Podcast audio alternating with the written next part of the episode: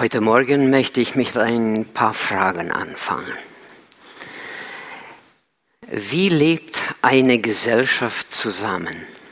Haben wir uns schon mal darüber Gedanken gemacht? Wie lebt eine Gesellschaft zusammen? Was hält eine Gesellschaft zusammen?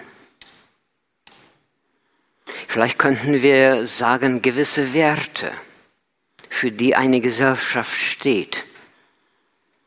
Was sind es dann für Werte und welche Werte steuern eine Gesellschaft? Vielleicht hier in Schwäbisch Gmünd, dort in Brüssel, vielleicht in der gesamten Republik. Und wie lebt eine Gesellschaft in der Wüste zusammen? Ich habe einige Berichte mit dem Titel gesehen und auch gelesen.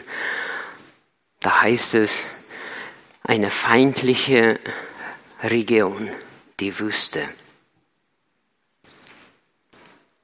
Wie leben Menschen dort zusammen bis heute? Und es geht heute um das Volk Israel, das 40 Jahre in der Wüste lebte, nicht wahr? Wie lebten sie zusammen? Natürlich kommen in der Wüste auch verschiedene Herausforderungen auf einen zu, auf den einzelnen Menschen, aber auch auf die Familie, aber dann auf die ganze Gemeinschaft, auf das Volk. Es waren ja abertausende Menschen dort. Was hält sie zusammen? Und wir wollen uns dafür heute aus dem vierten Buch Mose, Kapitel 20, einige Verse lesen. Das vierte Buch Mose ist zugleich das vierte Buch in der Bibel überhaupt. Vierte Mose, Kapitel 20, ich lese heute aus der Schofield Bibel. Eigentlich hatte ich vor, aus einer anderen Übersetzung zu lesen, aber die Bibel habe ich wahrscheinlich bei Freunden da bei Tübingen gelassen. Ist wahrscheinlich zurückgeblieben. Da lese ich heute aus der Schofield Bibel und da heißt es ab Vers 1 bis 13 dann. Und die Kinder Israel kamen mit der ganzen Gemeinde in die Wüste Zinn im ersten Monat und das Volk lag zu Kades. Und Miriam starb da selbst und ward da selbst begraben. Und die Gemeinde hatte kein Wasser. Und sie versammelten sich wieder Mose und Aaron und das Volk haderte mit Mose und sprach, ach, dass wir doch umgekommen wären, da unsere Brüder umkamen vor dem Herrn. Warum habt ihr die Gemeinde des Herrn in diese Wüste gebracht, dass wir hier sterben mit unserem Vieh? Und warum habt ihr uns aus Ägypten geführt an diesen bösen Ort, da man nicht sehen kann, da, da weder Feigen noch Weinstöcke noch Granatäpfel sind und dazu kein Wasser zu trinken? Und Mose und Aaron gingen von der Gemeinde zur Tür der Hütte des Stifts und fielen auf ihr Angesicht, und die Herrlichkeit des Herrn erschien ihnen. Und der Herr redete mit Mose und sprach, nimm den Stab und versammle die Gemeinde, du und dein Bruder Aaron, und redet mit dem Vers vor ihren Augen. Der wird sein Wasser geben, also sollst du ihnen Wasser aus dem Vers bringen und die Gemeinde tränken und ihr Vieh. Da nahm Mose den Stab vor dem Herrn, wie er ihm geboten hatte. Und Mose und Aaron versammelten die Gemeinde vor den Vers, und er sprach zu ihnen, Höret, ihr Unge Ungehorsamen, werden wir euch, euch auch Wasser bringen aus diesem Vers? Und Mose hob seine Hand auf und schlug den Vers mit dem Stab zweimal. Da ging viel Wasser heraus, das die Gemeinde trank und ihr Vieh auch. Der Herr aber sprach zu Mose und Aaron, darum dass ihr nicht an mich geglaubt habt, mich zu heiligen vor den Kindern Israel, sollt ihr diese Gemeinde nicht in das Land bringen, das ich ihnen geben werde. Das ist das Haderwasser, darüber die Kinder Israel mit dem Herrn haderten und er geheiligt ward an ihnen. Dann lese ich noch einmal aus äh, Hebräer Kapitel 11.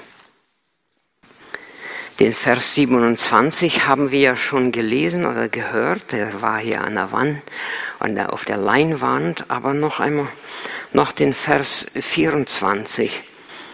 Hebräer 11, 24. Durch den Glauben wollte Mose, da er groß ward, nicht mehr ein Sohn heißen der Tochter Pharao und Vers 27, durch den Glauben verließ er Ägypten und fürchtete nicht des Königs Grimm, denn er hielt sich an den, den er nicht sah, als sehe er ihn.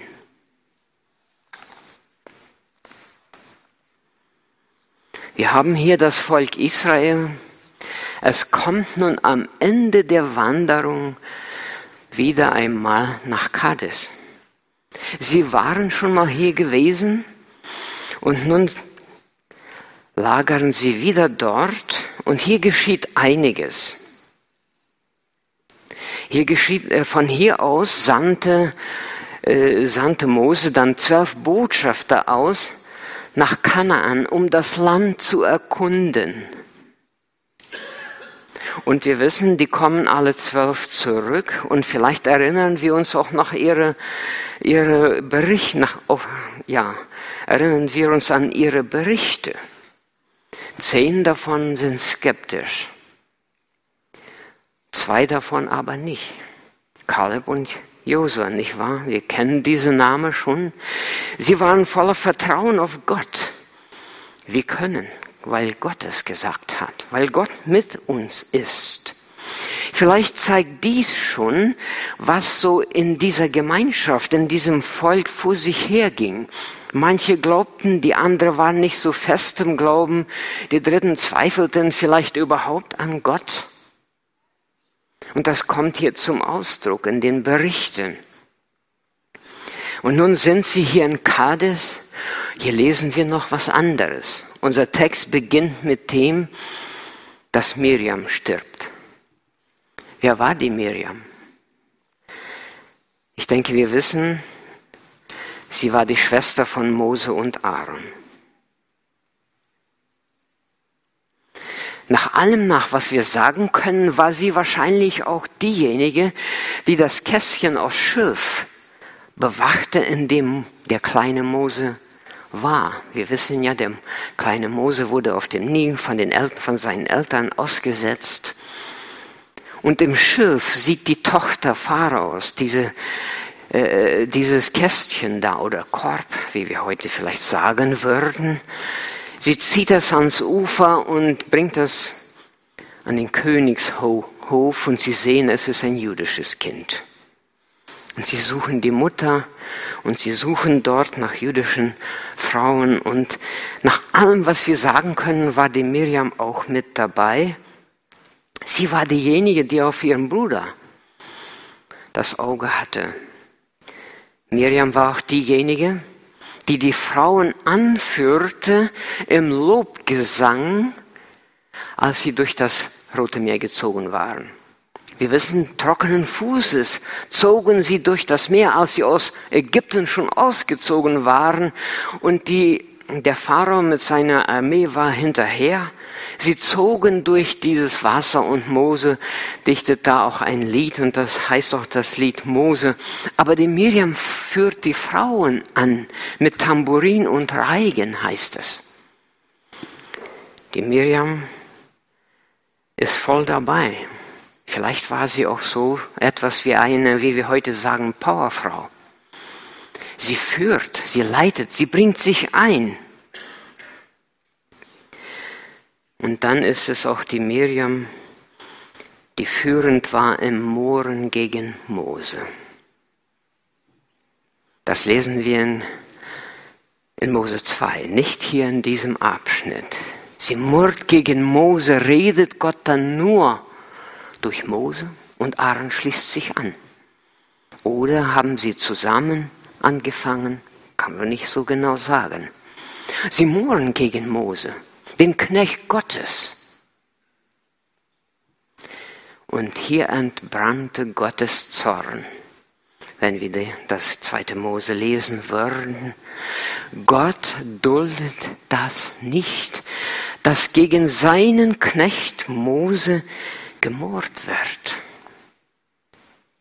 Gottes Zorn entbrannte über Miriam.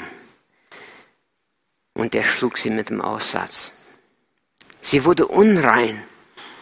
Und Mose sieht das, er schaut hin und er erschreckt.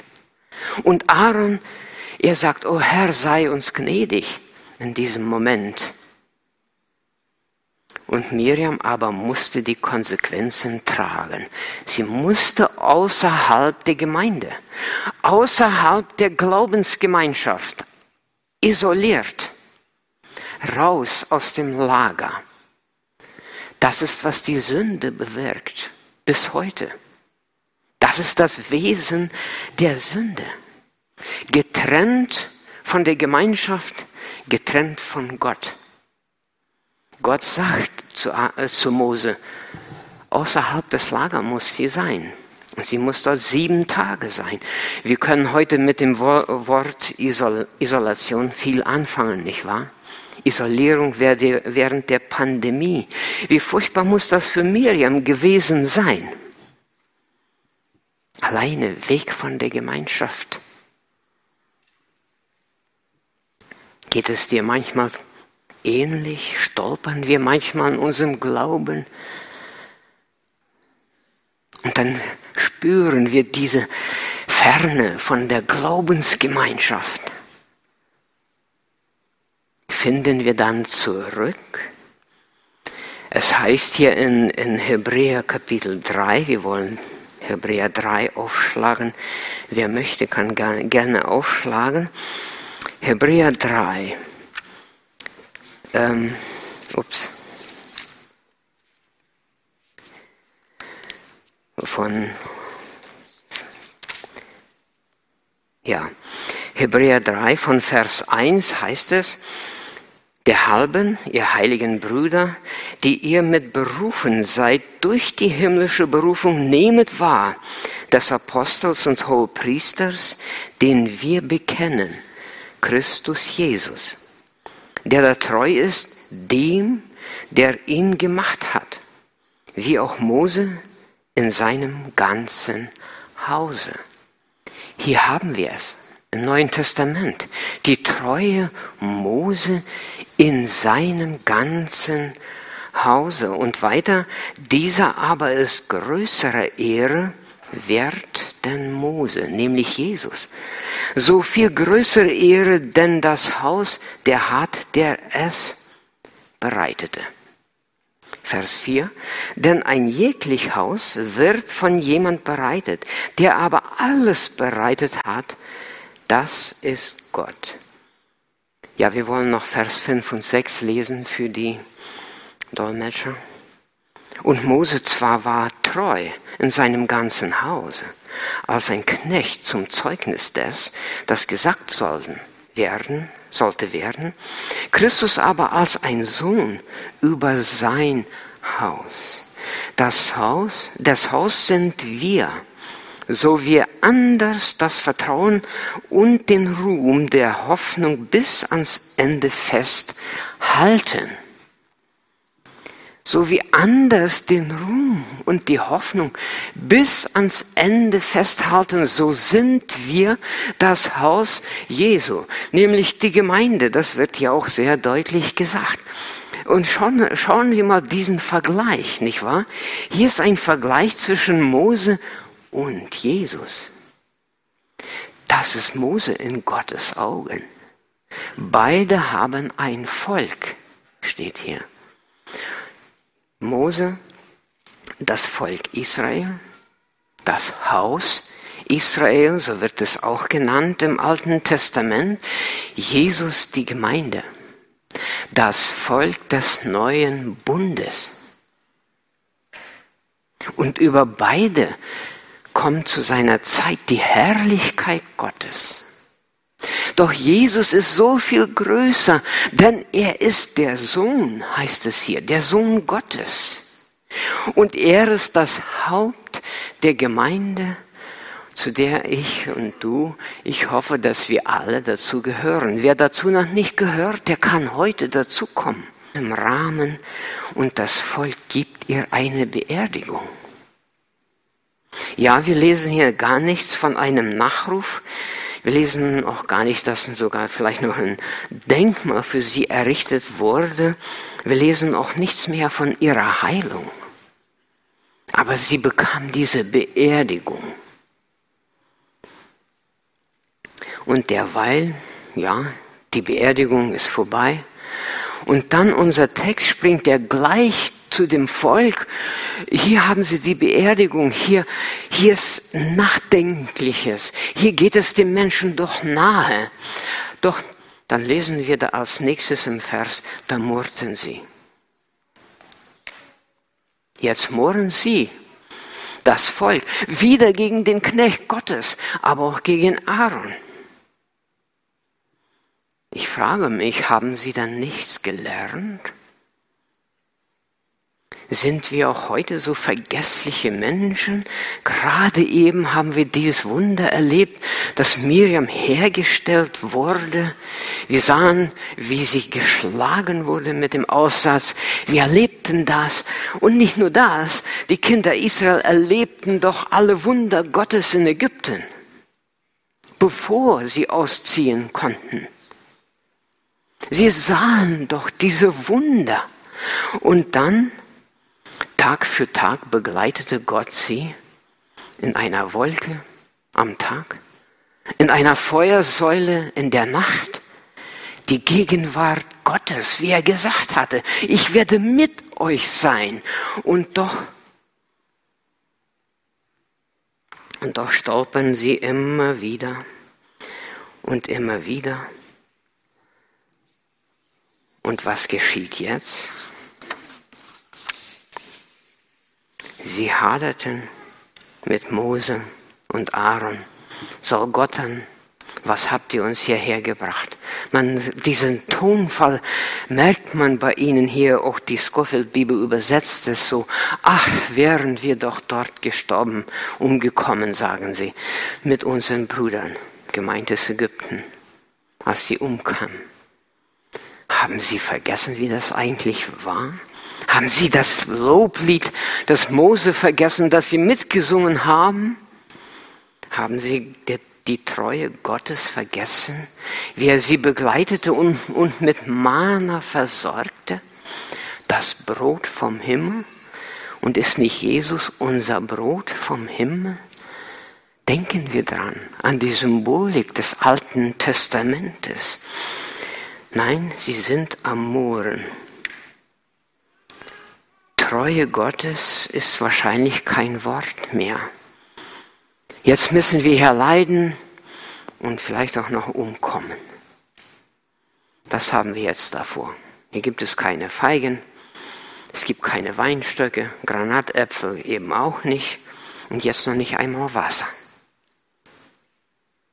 Warum habt ihr uns an diesen Ort gebracht? Zusammenleben in der Wüste. Ich darf einmal vielleicht ganz konkret und werden, es ist ja nicht dieselbe Generation, die aus Ägypten zog. Es ist die neue Generation. Was meine ich mit konkret? Ist die neue Generation besser als die andere? Sie hatten doch schon mal gemurrt. In Rephidim, da gab es auch kein Wasser. Haben Sie vergessen? Sie haben dieses mitbekommen. Es wurde immer weiter erzählt. Mose spricht davon. Gott spricht zum Volk davon, wie sie dort Wasser bekommen hatten. aus dem Felsen. Damals trat Mose auch vor Gott. Wie hier. Er trat vor Gott und er sagte unter anderem diese Worte, es fehlt nicht viel und sie steinigen mich. Was für eine Wut muss in diesem Volk gewesen sein. Sie waren bereit, ihren Leiter zu steinigen, mit dem sie sich einigten. Dass er ihr Leiter ist, das bedeutet die Taufe. Wir werden noch in 1. Korinther 10, werden noch darauf einmal kommen, nur um, um das Wort dann zu lesen. Aber jetzt müssen wir leiden. Wieder kein Wasser. Hatten sie einen Grund zu glauben, dass auch diesmal nicht Wasser kommen würde? Gab es einen Grund? Sie haben Gott erlebt von Anfang bis Ende, bis jetzt. Das Ende kommt noch. Gab es einen Grund? Und übrigens, wie war es bei uns Menschen? Wir hatten doch einmal alles, nicht wahr? Ich spreche vom Garten Eden. Uns ging's gut. Eine Übersetzung sagt auch, und, und der Baum, von dem man nicht essen soll, der war gut für die Speise. So sieht der Mensch es dann. Alles ist da. Aber er sieht auch den Baum. Und wir werden wieder zu einer Situation kommen, wo wir alles haben werden, nämlich im letzten Buch der Bibel, die Offenbarung. Dort heißt es in Kapitel 21, dass Gott selbst uns die Tränen abwischen wird. Es wird kein Schmerz, kein Leid, kein Tod mehr sein. Aber jetzt leben wir noch zwischen diesen zwei Büchern. Das ist unsere Wüste, in Anführungszeichen. Und hier, wo wir alles hatten im Garten Eden, darf ich nochmal diese Frage stellen, hatten wir auch einen einzigen Grund, uns von Gott zu entfernen, von Gott wegzugehen? Hatten wir einen Grund? Ja, wir sahen, der Baum, oh ja, diese Frucht ist gut. Man kann davon essen. Oh, der ist gut zur Speise, sagt eine Übersetzung, wie ich erst schon sagte. Und dann begehren wir. Und dann nehmen wir, wir greifen zu und dann geben wir und dann essen wir. Und was passiert dann? Ich möchte es mal einfach so sagen, dann laufen wir. Adam und Eva verstecken sich vor Gott. Glauben wir wirklich, dass wir uns vor Gott verstecken können? Glaubt der Mensch es wirklich? Können wir uns vor Gott verstecken? Und sie machen sich Kleider aus Blättern, Vergängliches.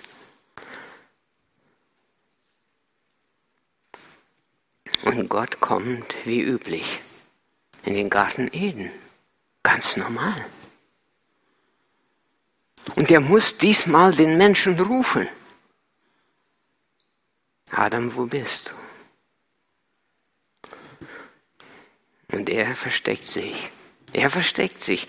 Adam, wo bist du? Welche Gnade, welche Barmherzigkeit Gottes. Das tut er bis heute. Gott ist derselbe in Ewigkeit. Gestern, heute und in Ewigkeit.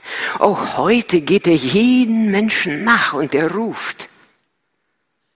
Stell dir vor, Gott ist in der Lage, jeden Menschen in dieser Welt, um die acht Milliarden wahrscheinlich, nachzugehen. Er kennt uns bei Namen und er liebt uns. Er ist ein Gott der Liebe. Das lesen wir in 2. Äh, Korinther 13. Ein einziges Mal lese ich das in der, im Neuen Testament. Als Apostel Paulus von den Korinthern Abschied nehmen will, dann kommt er in Kapitel 13 schon zu den Schlussworten und dann ermahnt er die Gemeinde. Ich werde diesen Vers nicht ganz lesen, nur so mit meinen Worten weitergeben. Seid eines Sinnes. Lasset euch ermannen und seid in Frieden, sagt er. So wird der Gott der Liebe euch segnen. seid in Frieden. Weder Adam ist in Frieden mit Gott, da sind wir stehen geblieben, noch das Volk in der Wüste. Sie mohren. Kein Friede da. Wie lebt eine Gesellschaft zusammen? Wie leben wir als Gemeinde zusammen? Und überhaupt hören wir nicht heute das Wort Leid? Und wenn es einen lieben Gott gibt, da kann er das Leid doch wegnehmen.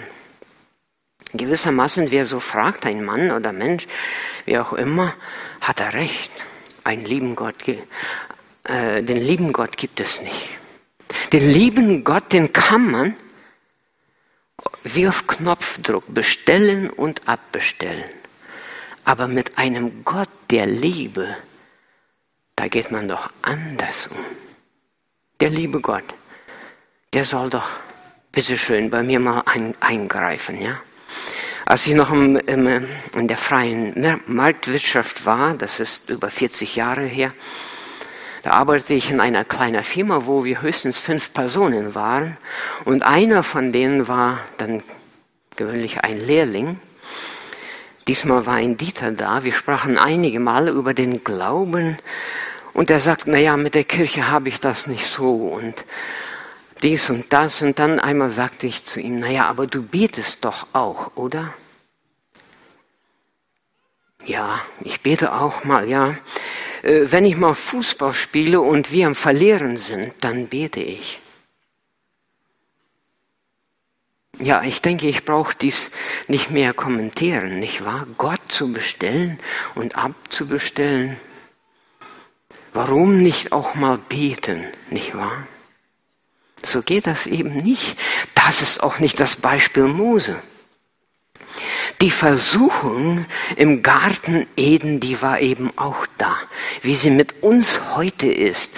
Ja, ihr sollt nicht, dass dieses Wort wussten wir, ich spreche jetzt wieder in der Wir-Form, aber es gab dann diese flüsternde Stimme nebenbei, ihr werdet sein wie Gott. Das ist eine ernsthafte Versuchung, oder? Oder eine verlockende Versuchung. Das ist bis heute so. Auch heute sucht der Mensch, sich selber zu, zu finden. Ich könnte noch viele Beispiele bringen, aber wir wollen weitergehen. Wir sind hier, wo das Volk murrt, wir leben zwischen dem ersten und dem letzten Buch Mose und wir sehen, Aaron und Mose diskutieren gar nicht mit dem Volk. Gott diskutierte auch nicht mit Adam und Eva, er ruft sie nur. Wo seid ihr? Wo bist du? Er ruft. Und äh, Mose und Adam gehen zu Gott. Sie gehen zum Zelt, zum Eingang des Zeltes. Und sie beten zu Gott. Und Gott redet mit ihnen. Und sie hören noch zu. Und das geschehen hier ein paar Dinge. Gott sagt zu Mose, ah, er gibt ihnen einen Auftrag, ja, und der, dieser Auftrag hat drei Schritte oder drei Komponenten. Der erste ist, nimm den Stab. Dies war der Stab im Heiligtum. Dies war der Stab Aaron. Das war nicht der Stab Mose. Der Stab Mose, den brauchte Mose damals beim Wasserteilen, äh, auch als er in Felsen schlug, dort in Rephidim. Das war der Stab der Autorität eines Leiters. Jetzt soll er den Stab aus dem Heiligtum nehmen. Man könnte sagen, einen priesterlichen Dienst sollst du tun. Nimm den Stab. Er tut so, wie Gott befohlen hatte, wie Gott ihn angewiesen hatte. Und dann versammle das Volk, du und Aaron. Sie tun auch das. Bei dem dritten Schritt, da wird es kritisch. Was hat Gott gesagt? Versammle das Volk vor dem Felsen und rede zum Felsen. Mose aber redet zum Volk. Das war nicht das Thema. Das war nicht der Auftrag. Und nicht nur das, er kommt und redet zum Volk mit erhobenen Zeigefinger. Ihr Ungehorsamen, sagt er. Eine andere Übersetzung sagt, ihr Widerspenstigen. Und dann kommt der nächste Schritt und er schlägt den Felsen und sogar zweimal. Eins führt zum anderen, hier scheint es so zu sein. Plötzlich, was ist passiert mit Mose? Äh, ist Gott nicht mehr der Mittelpunkt in seinem Leben, in seinem Tun? Er hat den Stab aus dem Heiligtum, aus dem Zelt.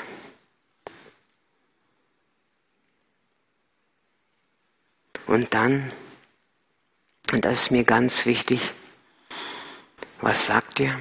Werden nicht wir euch Wasser aus diesem Felsen kommen lassen? Leben wir nicht in einer ähnlichen Gesellschaft? Ich darf hier vielleicht mal diesen Vergleich anstellen.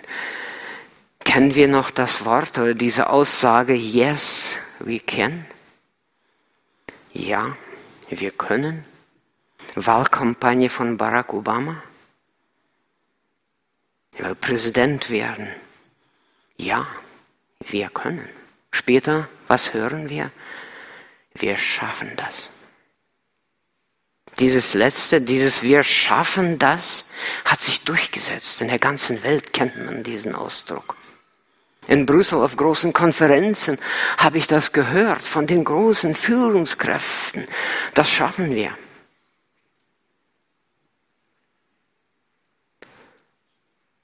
Schaffen wir das wirklich? Wir. Hat Mose etwas vergessen? Passiert mit ihm irgendwas? Um Mose jetzt aber ein wenig äh, vielleicht doch erklären. Ja, der ist in einer Situation, die ist nicht, überhaupt nicht einfach. Das ganze Volk ist gegen ihn. Und im Psalm 106, da haben wir eine gewisse Antwort, was passiert in diesem Mann und dem Knecht Gottes. Psalm 106, Verse 32 äh, und 33 für die Dolmetscher. Dieses Wort habt ihr wahrscheinlich nicht bekommen. Psalm 106, 32, 33 in der deutschen Bibel. Ich weiß nicht, wie es in der russischen ist. Und sie erzürnten ihn an dem Wasser von Meriba. Hier ist es. Und es erging Mose übel ihretwegen, denn sie reizten seinen Geist, so dass er unbedacht redete mit seinen Lippen. So drückt der Psalmist es aus. Je nachdem, was für Übersetzung wir nehmen, aber der Sinn ist absolut derselbe. Der Psalmist drückt es so aus. Sie reizten ihn. So können auch wir einander reizen. Und dann stolpert mein Nächster, mein Bruder, meine Schwester. Und dann reden wir unbedachte Worte. Und Mose und Aaron, so hart wie das nun war, sie mussten die Konsequenzen tragen. Das ist Sünde. Sünde hat Konsequenzen. Man kann nicht einfach sündigen und sagen, Gott wird das schon gut machen. Der liebe Gott. So funktioniert das nicht. Der liebe Gott ist es nicht. Es ist ein Gott der Liebe. Und wenn ich mit dieser Liebe so umgehe, Gott ist heilig und Gott ist treu. 2. Timotheus 2. Er ist treu sich selbst. Er kann sich selbst nicht verleugnen. Treue ist einer seiner Qualitäten, seiner, seiner Attributen. Das ist einer seiner Eigenschaften. Gott ist treu in seinem Hause und er ist sich selbst treu. Und er muss auch hier Gerechtigkeit üben, auch dann, wenn wir stolpern. Und nun komme ich noch zu einem, zu der Gemeinde von Korinth. Damit möchte ich schließen, noch ein paar Minuten. Auch diese Gemeinde, man kann sagen, vergeht sich gegen Apostel Paulus. Und was geschieht? Oder was sagt Apostel Paulus dann zu dem? Was ist die Ursache? Was ist passiert in, bei, diesen, äh, bei dieser Gemeinde, bei, bei den Korinthern? Hier passiert es mit Mose. Er konnte das Land nicht se äh, sehen, ja. Er konnte nicht einziehen in das Land. Und er betet zu Gott und er fleht Gott an. Geht das nicht? Und dann sagt Gott, lass das Thema. Das geht nicht. Und dann bittet er, kann ich das wenigstens sehen? Gott erlaubt ihm und Aaron das zu sehen und sie gehen auf einen Berg. Gott zeigt ihnen den Berg und sie sehen das Land der Verheißung. Wir können nicht einziehen. Oder nicht, auch nicht das Volk führen in dieses Land. Und was sagt Apostel Paulus über die Korinther? Äh, 2. Korinther 13. Ah, wie nee. 10, ja, meinst du?